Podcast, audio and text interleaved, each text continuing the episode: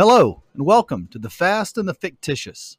This podcast series is produced and recorded by high school juniors and seniors producing a college literature credit from SOWELA Technical Community College in Lake Charles, Louisiana during the fall 2023 semester. The course itself is live streamed five days a week to seven different area high schools as one of Calcasieu Parish School Board's virtual instruction program dual enrollment courses.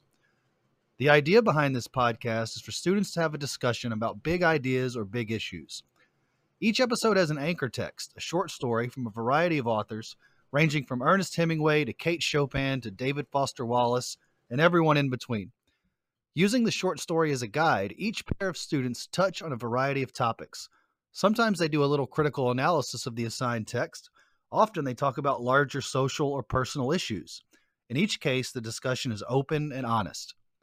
The hope is that these students will have thought deeply about the issues and topics, and that the current and future listeners, whether students or not, will gain some insight into the anchor text as well as do a little self examination of their own lives, thoughts, and feelings.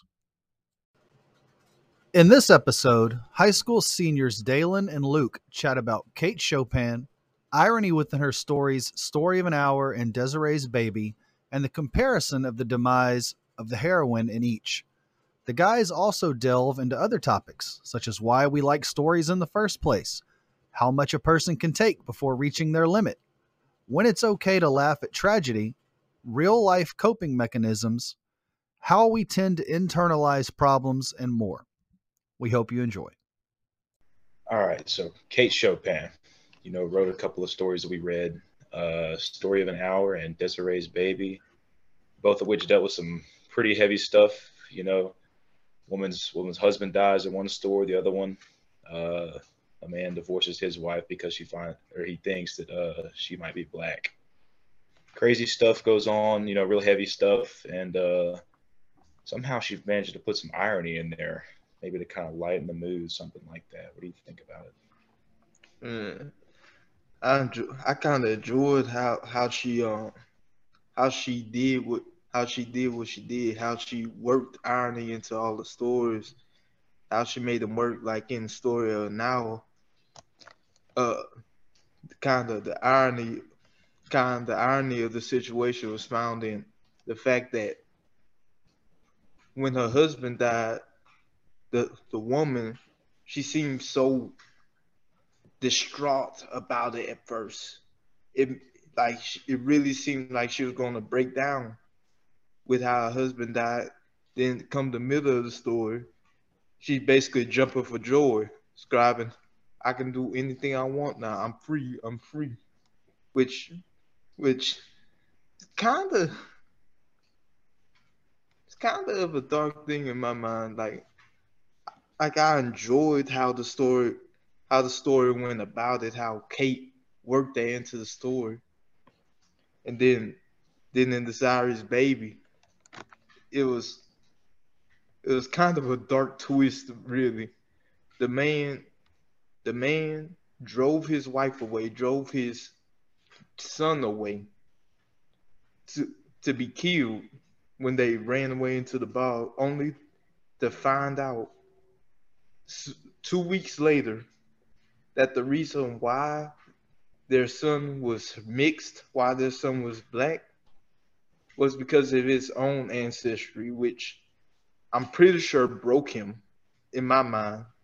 Like I'm imagining in my mind that he broke after learning that because he was so in love with his child and with his wife, only to be driven out of love because he thought his wife was mixed and then he finds out it's his own fault.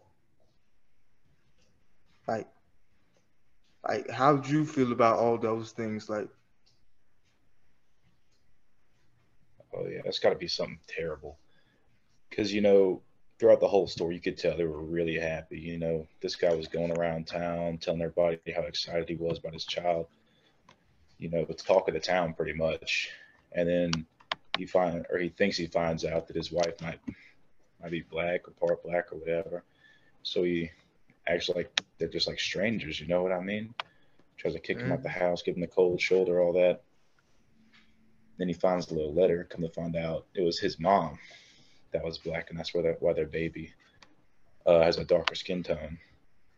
And you know, obviously, he'd be very upset that he kicked his wife out for really no reason. You know, and just completely cut off that that love he had for her.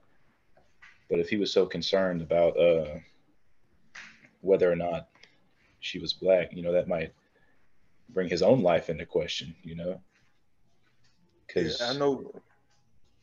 yeah, Uh, in my mind, it seemed like, oh yeah, sorry, good. But in my mind, it seemed like he viewed white people as superior, you know, and they were like a step above. And then he finds out he's not fully white, and he's like, man, I'm, I'm not up there anymore, you know, like everything I thought I was, I'm not. So not only did he lose his wife and child that he loved so dearly, he lost his whole state of mind about who he was. Yeah, yeah, I ain't gonna lie. That's some that's something I could see breaking a person, breaking a man. Cause there's only so much a person can really take so so close together, like traumatic events back to back. Like I don't think the average person will would be able to go through that, have their mentality shaken so badly and be able to remain stable, I guess you could say. And and it's kind of pitiful to me in a way. And and she and I enjoy that she that the story made me feel that way. Now now now don't get me wrong, let, let me explain that a little bit. I I like stories that make me think, evoke and invoke invoke certain feelings in me. Like I love a story that can make me feel dread, that can make me really think about myself, about how I would feel in that situation, how I would think in that situation, how how that situation may change me or break me or anything like that. Cause I'm I'm a thinker. I that's all I ever really do. I'm always in my head 24 7.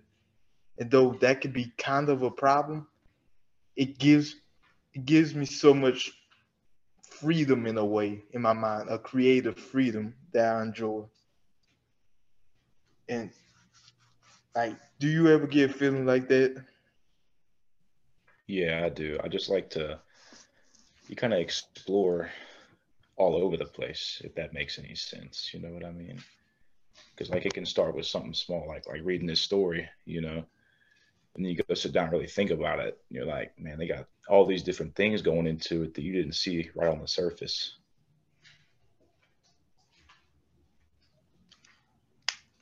Yeah, I, I get like that sometimes.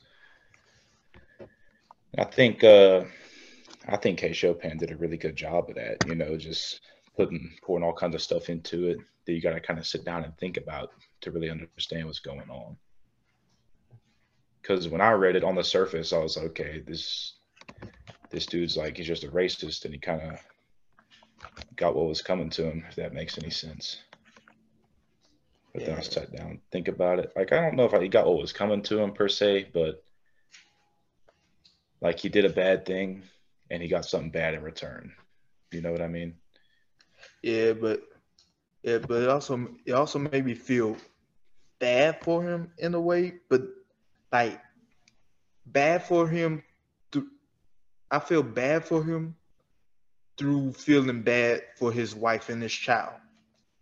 Because because this the woman, she I I really enjoyed her, I guess you could say, because how she was described, I guess you could say, because she was described as this vibrant, upbeat person. She she lit up the she lit up the room, the town she was in, and it and it seemed like she had made she made the man a better person. Like she really changed him for the better. He was kinder to his slaves. He he was not as harsh. He seemed to lighten up with her until until he got into his head that she was black. And then she then he broke her. Like full out broke her because at the end of her part of the story, she left his plantation, right? Hmm. And she she had a way to go go back to her adoptive mother, right? There was a well worn. It said there was a well worn beaten path that she could go on. That means it was a tried and true safe path. But she went past that. She went into a to a bog, a bayou. And she went it said she went through that.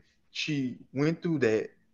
I think barefoot. I think he said she was barefoot in her silk clothes, not not any traveling clothes. And she went into the bog never to be seen again. Which basically means she committed suicide.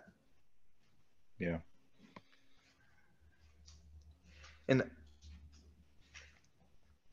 and and this can actually be kind of tied back to the story of the story of an hour because something similar but different happened in that in that the woman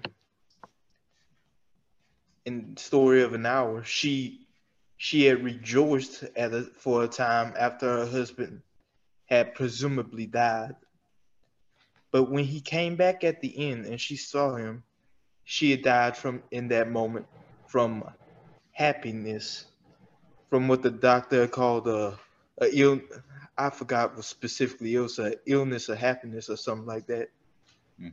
which gave her a heart attack. And and though the endings, though both the situations were not similar at the surface, they had a, they had kind of not a similar cause, but a cause that you can kind of draw a connection to in that they both came from or due to the actions or the existence of a man.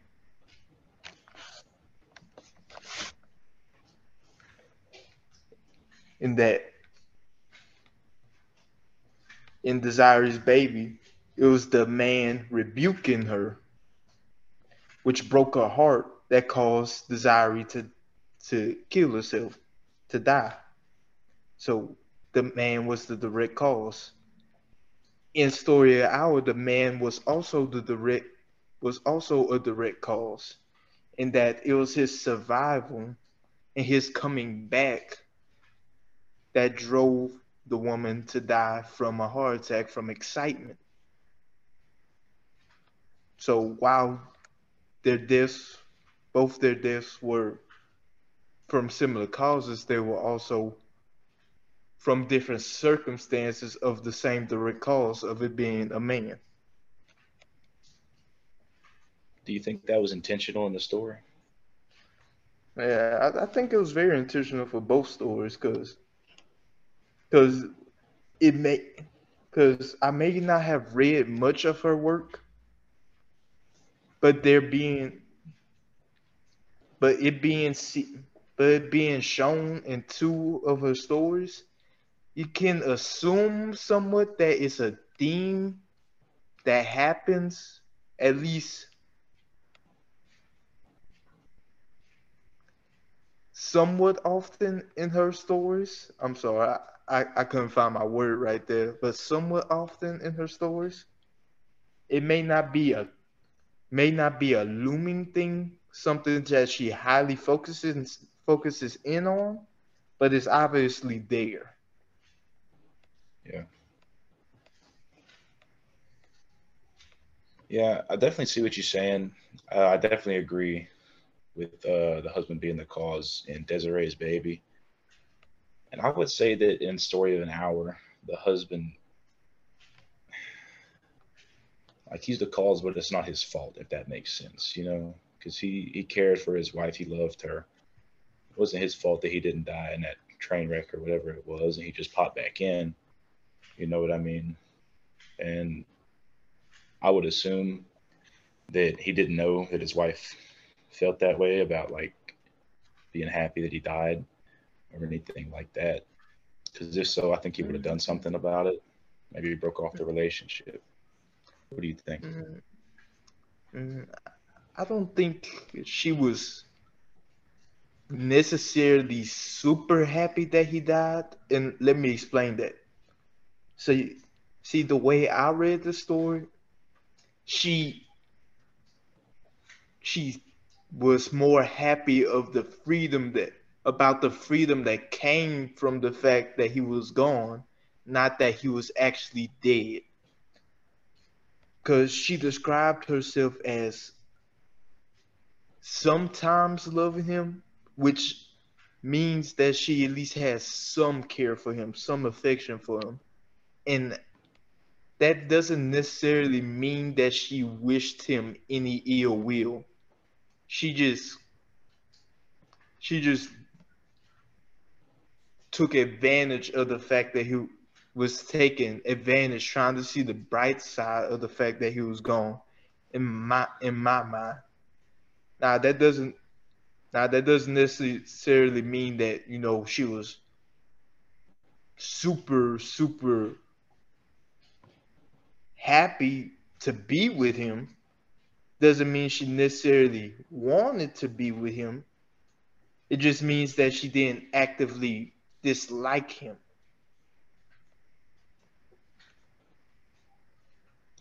Yeah, I think it seemed to me like she was just kind of along for the ride as far as the marriage goes. You know what I mean? Like she Yeah. didn't hate him. I didn't think she did at least. Yeah. And I see what you're saying. With Yeah, the, I, uh, I think Go ahead. I think I think if she hated him, it would have been a kind of a different story in how it turned out, at least somewhat. Yeah. Good. Yeah, but that line at the end, uh, I remember earlier you were talking about how her dying of happiness after seeing the husband come back uh, made it seem like maybe she was just trying to convince herself that she was okay with him being dead. So she didn't like kind of have a breakdown or anything like that. Yeah, that's and that's a a pretty much a real world coping mechanism that that I've seen quite a few people have, you know.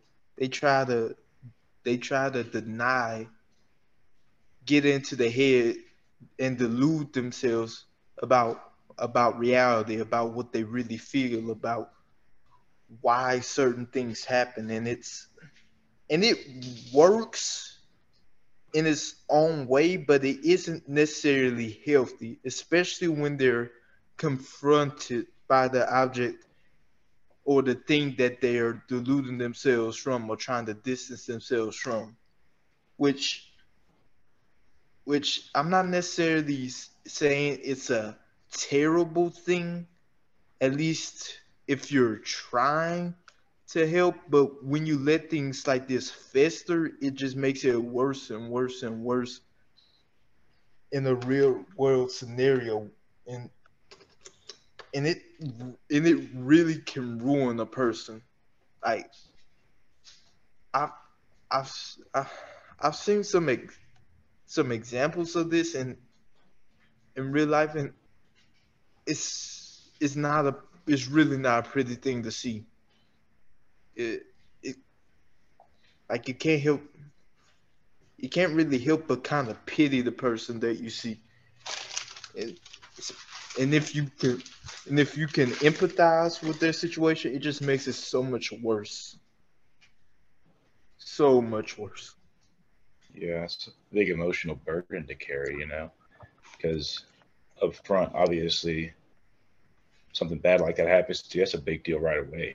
But like you were saying, if you just let it sit and kind of just like grow, it just gets worse and worse and worse. And I'm sure eventually it all just kind of comes out at once, you know. oh when when it i actually think i actually think when it comes out all at once that that's kind of I won't say the best case scenario, but it's definitely not the worst case scenario. Cause I, cause I, I, I've seen somebody internalize it. When I say internalize it, I mean they kept it with them for the longest time. When it, when you internalize it, you you put it in the deepest core of yourself. Your your life kind of it kind of starts to revolve around that specific thing. Like you can't, you just can't get away from it. You start to see, see, see that specific thing, examples everywhere you go. You just can't escape from it. Till eventually, when it finally explodes at that moment, when find when you finally crack, that's normally where somebody really breaks. And when they when they break, that usually either comes with them burning themselves down, them lashing out the wor- world and trying to burn the world down, or a combination of both. And it,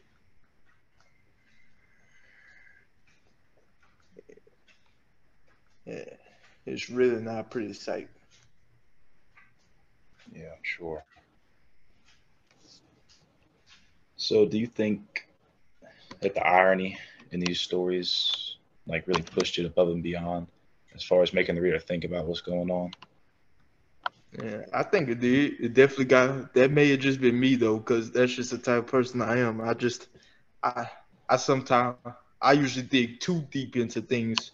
It kind of, it kind of twists my, to really get my mind working, and it, it works for me, but it may not, uh, it may not work for everybody else. It def, it definitely doesn't always work for everybody else, because I tried to get people to you know follow my mental processes and it doesn't always work out Yeah. I think it definitely gave him an extra layer of depth, you know, because I feel like a lot of people, the biggest thing they want to know is like why something happens. You know what I mean? And when you got, uh, like in Story of an Hour, you know, when she finds out her husband is supposedly dead, she's real upset about it, goes up in her room, and she's like, you know, maybe there's some good to come out of this you got you start thinking like, well, what can make her be thinking that way? You know, like her husband's dead. That's that's bad news. And then it gets to the end, and all of a sudden, she dies of happiness because he comes back, you know and then you really think- gotta figure out what happens. I Okay. think I think more on the catalysts for the way she started thinking in the story hour was you, you know when you was talking about when she went up to her room. She went up to her room, sat up in a chair by the window and just started looking out the window, right? And she started seeing everybody else in the little in the little town doing their thing. Like she described a man trying to sell his wares and the kids playing and just the town in of itself. And I think I think she latched she kind of latched on to that. Cause, cause in the scene before she was grieving after she got the news, right? So she goes upstairs and in her grief she kind of starts to think after she calms down and she latches on to kind of the first thing first thing she sees and she starts to think in that moment. She starts to think about the things she sees, and she starts to think about the things she couldn't do. And she, I think, I think she kind of internalizes that. She kind of says, "Look at all these people doing their things out there, don't they?" And and she said, "I I want that. I I want to be a part of that. I want to. I kind of want to do my own thing." And as she's thinking, she she has that little epiphany. She has that little aha moment, and she says, "My husband dying is not the end of the world. This is not the end of the world for me." And she says, "Since he's gone, I can do whatever I want to, and I can do whatever I need to, and I can move past this." And she latches on to that, and it gives her new courage. At least that's what I read into. it. I may be wrong, I may be right, but that's my little interpretation. And Yeah, I think and this story leaves a lot. I think this story leaves a lot to interpretation. With Yeah, that's how most stories are. process is. Yeah.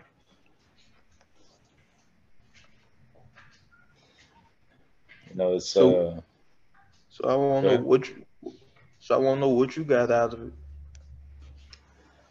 uh, well, my I read this story last year for Mr. Carlisle's Fast Story of an Hour, and at first, you know, I thought she was just like kind of crazy. I was like, okay, she don't even care that her husband died, and she's just ready to move on to the next thing. But after reading it again this semester, I kind of looked a little bit deeper into it, you know, and I was like, okay, maybe she's just trying to cope, you know, because that's a she already had a heart problem, and then she learns that her husband's dead. You know, that's a, that's a it's a big shock to have happen. And then I think when she went up in her room, kind of like you said, just trying to latch on to uh everybody else kind of living their life, you know, like the world keeps spinning no matter what's going on. And she was she was happy when her husband came home, you know, because that's when it ended up killing her. It was like the shock gave her a heart attack or whatever. So my final like interpretation of it, I guess, is that uh deep down she was really upset about it, but she was just trying to look for a way to keep on moving.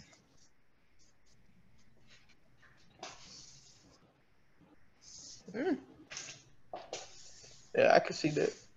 Yes. Look, so you got you got anything else you want to say about either of the stories? Got anything else? Uh, got any questions? Uh it's not directly about the stories, but like you know, they use irony in some pretty bad situations. And that that could help lighten the mood, you know, some comic relief type thing. Do Mhm. you think it's okay to like make jokes about bad stuff like that? Oh no, I do. I, I think it's actually necessary in some some situations, like because like let me give give you an example. let's say let's say you're in a situation let's say you're in a mm, i don't know let's say you're in this big big flat out brawl or this riot let's say you're in this riot or this post-apocalyptic situation i guess in this situation you have very little to no hope you're against you're against basically impossible odds. There's almost no chance at all for your survival. You have little supplies. You have a group to feed. They're all relatively downtrodden. Very little morale. So what do you have in that situation? Besides, you have each other, but these are all basically strangers, not people that you necessarily know, and they're all agitated with the situation, agitated or in despair. So what do you have in that moment? I guess all you have in that all you have in that moment is your is your humor. You just gotta make the best of a terrible, impossible situation. Try to make the most with with what you have, which isn't very much. So you have to try to spend these things in a you try to spend these things in a kind of humorous in a humorous way. So you say, so you try to make light of the situation. You try to make light of your of it. You know you're probably not gonna survive long. You know you're probably gonna die with these people. So you want to make your last moments, your the last bit of your time with them as comfortable as possible. You know. So, even though you, everybody knows that they're gonna die. Everybody knows that this is the end. So, you try to make as light of it as possible. You try to make it in as comfortable end as possible. Heck, even if even if you don't, who knows? You may who knows? You may end up, uh, who knows? You may end up turning the situation around some way if you boost the morale of everybody that's around you. So you may, Yeah. that that's at least one example of ways you can use humor or irony or make or irony in your situation. Yeah. Do you think it's right to for people to be offended by making jokes about that kind of thing? Yeah, I think it kind of depends on. I think it kind of depends on the situation. Like, are they doing it in a specifically malicious way? Yeah. Then I'm definitely, thinking, if you're trying to make light of, you're not making. It's not making light of a situation in my mind if you're doing it in a malicious way. It's if you're doing it in a malicious way, then it's exactly that malicious. You're trying to cause harm. You're trying to harm somebody when you do it in a malicious way. And while I don't necessarily think it's okay to make light of a situation you know nothing about, I also know that some people do that to try to distance themselves from the from the situation or try to make or they try to make light of it so that it doesn't have as much impact for them. Because i usually see irony as a way or humor as a way to kind of distance yourself from a either distance yourself from a scenario or make the scenario not as scary or not as impactful as it would normally be to somebody without humor. yeah, Yeah, I think a really good example of that is, uh, you know, Pete Davidson. Pete Davidson, yes. Yeah, so um, his dad passed away. He was a firefighter during uh, the 9/11 attacks, and a lot of his comedy shows, he makes jokes about that kind of stuff. And what I understand from it is he's using that as a way to kind of alleviate some of the pressure that he would feel from that, because you know, losing your dad and something like that, it's a terrible thing to have happen. But I think he kind of copes with it and, and like moves past it by making jokes about it, you know. Yeah. Yeah, I get what you mean. So wait. So you got anything you got anything else you want to make known? Anything else you want to air out or talk about? Uh, I think that's about it. You good? Hmm. So I guess that's the end.